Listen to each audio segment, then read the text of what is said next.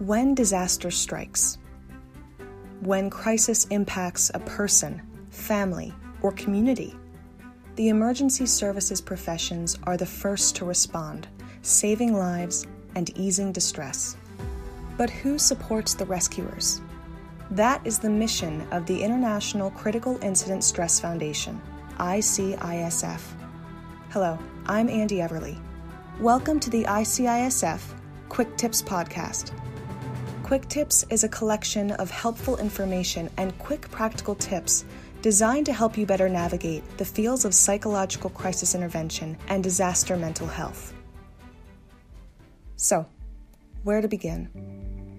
It seems to me that before we jump into the applied action tips, it would be best to provide you with a little background, just so you have a foundation for everything that will follow. The International Critical Incident Stress Foundation ICISF for short, is a nonprofit educational, consultative, and training organization founded in 1989 by Dr. Jeffrey Mitchell and Dr. George S. Everly Jr. in order to support the psychological well being of the emergency services and disaster response professions. Over the years, the mission has expanded to include the healthcare, military, education, transportation, business and industry, and all uniformed services professions. The psychological intervention system developed and taught by ICISF is referred to as Critical Incident Stress Management, CISM. I should probably warn you that there are a lot of acronyms in this field. But what is CISM? And where did it come from? To answer that question, who better to ask than Dr. Jeffrey Mitchell? Thank you for taking time from what I know is a busy schedule. No problem. Good to be here. Many would consider you one of the fathers of emergency services stress and disaster mental health. In fact, in 1990, you published a groundbreaking book titled Emergency Services Stress. CISM was your brainchild. What is it, and what led you to develop it? We promote a uh, program of interventions called Critical Incident Stress Management. Critical Incident Stress Management is something that uh, when people are traumatized, they really appreciate having somebody come and speak with them, talk to them, listen to them. That's even more important than what we say is that they get a chance to tell their story. The letters CISM, C is for comprehensive, and that's before something occurs, while it's going on, and afterwards as well. So it's not just what we do afterwards, it's what we do before they ever get exposed. We're doing a lot of educational things with them. And then while it's going on, sometimes supervisors need advice and guidance, so we provide that. And then after an event is over, that is where we do the work that most people uh, give us credit for, which is the kind of things that help people to recover from that. So the C is for comprehensive, the I is for integrative, which means that the procedures that we use are blended together sometimes, but many times it has a specific approach. The S is for systematic, meaning that we don't just haphazardly do these things, they're done in a logical and sequential order that they make sense. And by having that logical sequential order, that uh, helps us to make sure that we're not missing something that's going to be pretty important in other people's recovery. And then the last uh, letter of the uh, CISM is multi component. That's what the M stands for. A multi component is many, many things. We have individual support services, we have group support services, we have informational groups, we have interactive groups in which you're talking with one another.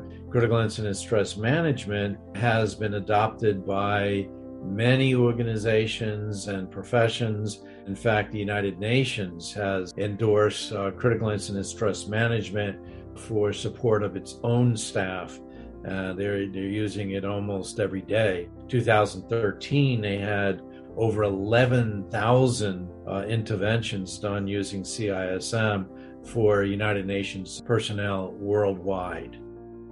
CISM has clearly had a significant impact. Now, would you mind telling me what prompted the creation of ICISF? The International Critical Incident Stress Foundation is a uh, educational organization, and we provide great deal of training. Uh, we've uh, done trainings in, um, I believe, it's 35 countries now. We're the most well-known educational organization for managing traumatic stress and also for managing general stress and crisis intervention. The International Critical Incident Stress Foundation uh, was founded by Dr. George Everly and myself in 1989 because really there was nobody receiving any kind of support or any kind of services. So, you know, I talked to him about it and I was concerned about fire rescue and police personnel who I was working with. And then when I talked to him, he said, well, we, we should put together a foundation to help the people that we want to reach out to. Well, and that's exactly what we did. So that was in 1989. So it's, it's been around for a good while now and continues to uh, reach out. We're training maybe 30,000 people a year. And uh, COVID has caused it to be less of the numbers, but we're still doing quite a bit of training and we will continue to do that as long as the need is there, which I think will be pretty much forever. For the rest of the story, I wanted to talk to Dr. Mitchell's collaborator, Dr. George S. Everly Jr. Dr. Everly, Dr. Mitchell mentioned that CISM was an integrated multi component intervention system. What would you consider the core elements of CISM that should be considered foundational and essential? Well, Dr. Mitchell, I think, has very nicely described critical incident stress management as an integrated, multifaceted continuum of care to the provision of psychological crisis and disaster mental health interventions. CISM is, in effect, a strategic planning and implementation system. It actually guides the tactical integration and implementation of a, a virtual toolbox of integrated psychological crisis interventions. As for the most commonly used and essential core components of CISM, well, historically they begin with surveillance. Surveillance is a, an active observance process where the people in the field will simply look for any evidence of psychological distress or dysfunction uh, or be available for people who are otherwise seeking psychological support. A second component would be individual crisis intervention or psychological first aid. The psychological first aid could be applied face to face in person, it could be applied uh, telephonically, uh, it could be applied uh, remotely using a, a computer, for example. But the CISM model also embraces the notion of group crisis interventions, and there are typically two different styles or types one would be group processes that foster interaction. The CSM model has the defusing and the most commonly used critical incident stress debriefing, or CISD for short. These interactive processes are designed to empower a group and use the resources of the group to foster resilience. There's also an opportunity to provide uh, briefing information Information itself is power, Sir Francis Bacon once said.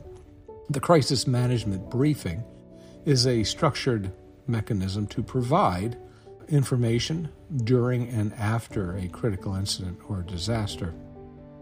The defusing and the CISD are typically done in small groups for logistical reasons, obviously, but the crisis management briefing can be done in a small group or a large group.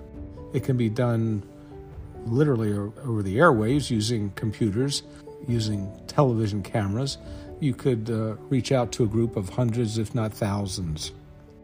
But the model, the CISM model, also embraces the importance of the notion of follow up and facilitation of access to higher levels of care if they are indicated. The CISM model also embraces the importance of specialized interventions Specialized interventions would include things like pastoral crisis intervention. A survey done by the American Red Cross found that in times of disaster, faith based leadership, spiritual guidance uh, is often preferred to psychological and medical guidance.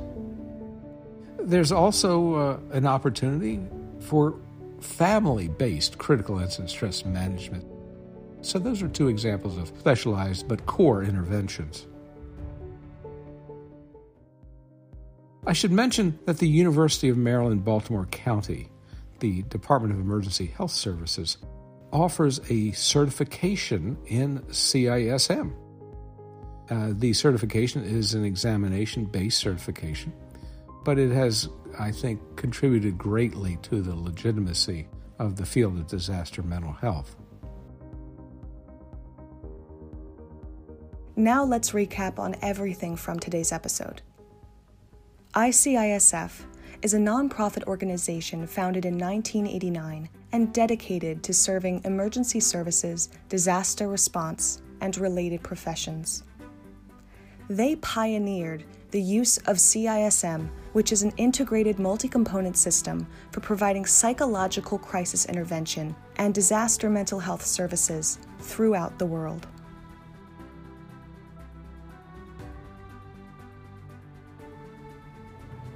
I'm Andy Everly. This is the ICISF Quick Tips. Until next time.